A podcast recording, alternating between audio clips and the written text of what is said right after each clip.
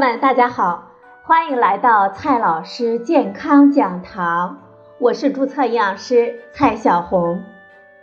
今天呢，蔡老师继续和朋友们讲营养聊健康。今天我们聊的话题是：吃野菜的那些理由靠谱吗？在饥荒的年代，吃野菜是救命的一种办法。那个时候啊，人们向往的是吃上常规的食物。不过到了今天，食物呢极大的丰富了，人们又怀念起野菜来。每到春天，会有许多的人呢到荒山野岭或者是城外的路边去采摘野菜，也有眼光独到的农民把野菜加种。运到城里呢，也能卖出很好的价钱来。在网上讨论吃野菜的文章呢，也是非常多的。比如说，有人就总结了四条春天吃野菜的理由，大致能够代表野菜拥护们的心声了。这些理由靠谱吗？今天呢，我们就来一一的评析一下。先来看吃野菜的第一个理由，说野菜的营养价值高，野菜的营养含量通常比常规的蔬菜高一到两倍。这是一个很奇葩的理由啊！虽然还给出了一到两倍这样的数字，我们要知道，营养呢并不是一个确定的东西。科学上也没有一个统一的标准去量化一种食物的营养含量。既然连衡量的方法都没有，也就没有办法说一种食物的营养含量是另一种食物的多少倍了。在日常生活中，人们确实经常说某种食物什么什么营养好，某种食物营养不好，这只是一种非常模糊的比较。如果一种食物含有比较多的我们容易缺乏的营养成分，比如说优质蛋白质、铁、钙、维生素以及膳食纤维等等，我们就说它营养好；而如果含有比较多的糖、盐、脂肪等我们现代人容易过剩的营养成分，这种食物呢就被认为营养不好了。即便是定义一个营养含量。比如说，营养学中有时用到的营养密度的概念，也还是没有办法进行比较，因为不同的野菜之间会有很大的不同，不同的家养蔬菜之间呢也会有很大的不同。到底取哪些样品去进行比较，才能得到有价值的通常结论呢？再来看吃野菜的第二个理由。说野菜呢，它有保健的作用。野菜中许多的营养成分，它本身就是良药。如果按照传统医学的药的概念，几乎任何一种动植物都是药。确实，很多的野菜都有药用，但这些药用是否靠谱呢？很难说。比如说，鱼腥草是典型的野菜。也被作为中药材，还被做成了注射液，但它含有马兜铃内酰胺，是不是安全的都没有办法保证了。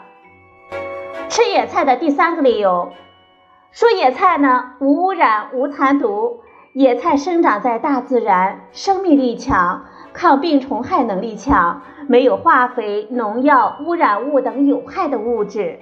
野菜呢是纯天然绿色的食品，是高质量的无公害的蔬菜。如果野菜的采摘环境好，确实可能做到无污染、无农残。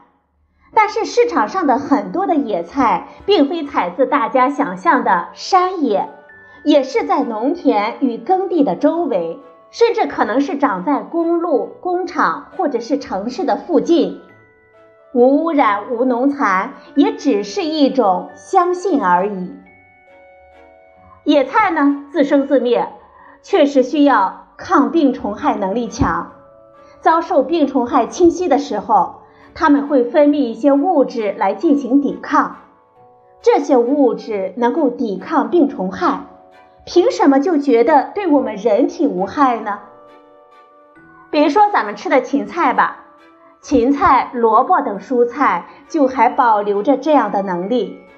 它们在受到病原侵袭的时候，会大量的产生一类叫做呋喃香豆素的东西，这是一种光敏物质，我们人体接触或者是摄入过多，就有可能会出现光照性皮炎。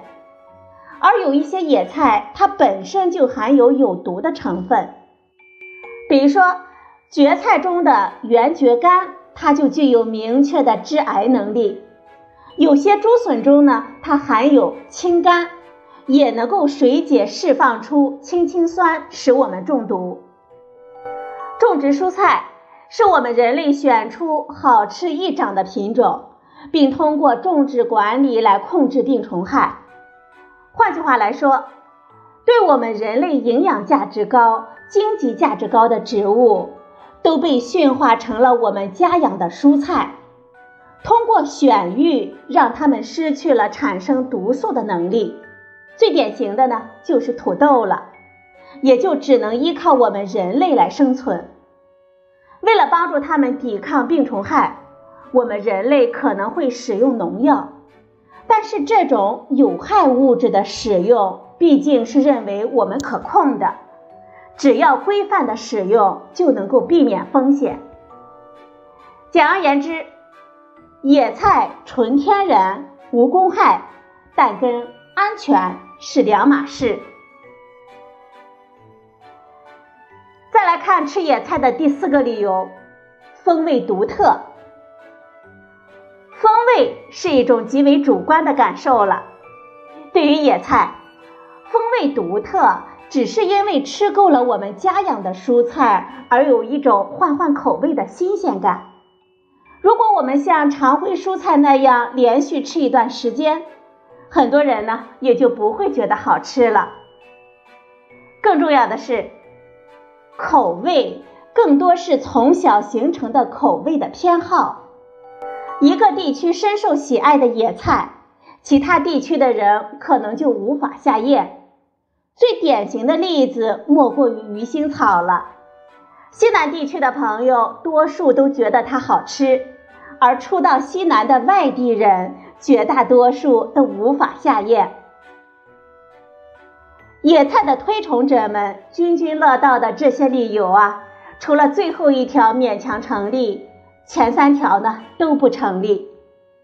当然，这并不是说野菜本身有什么不对，我们喜欢吃就是最大的理由。根本用不着牵强附会的找一些不靠谱的理由了。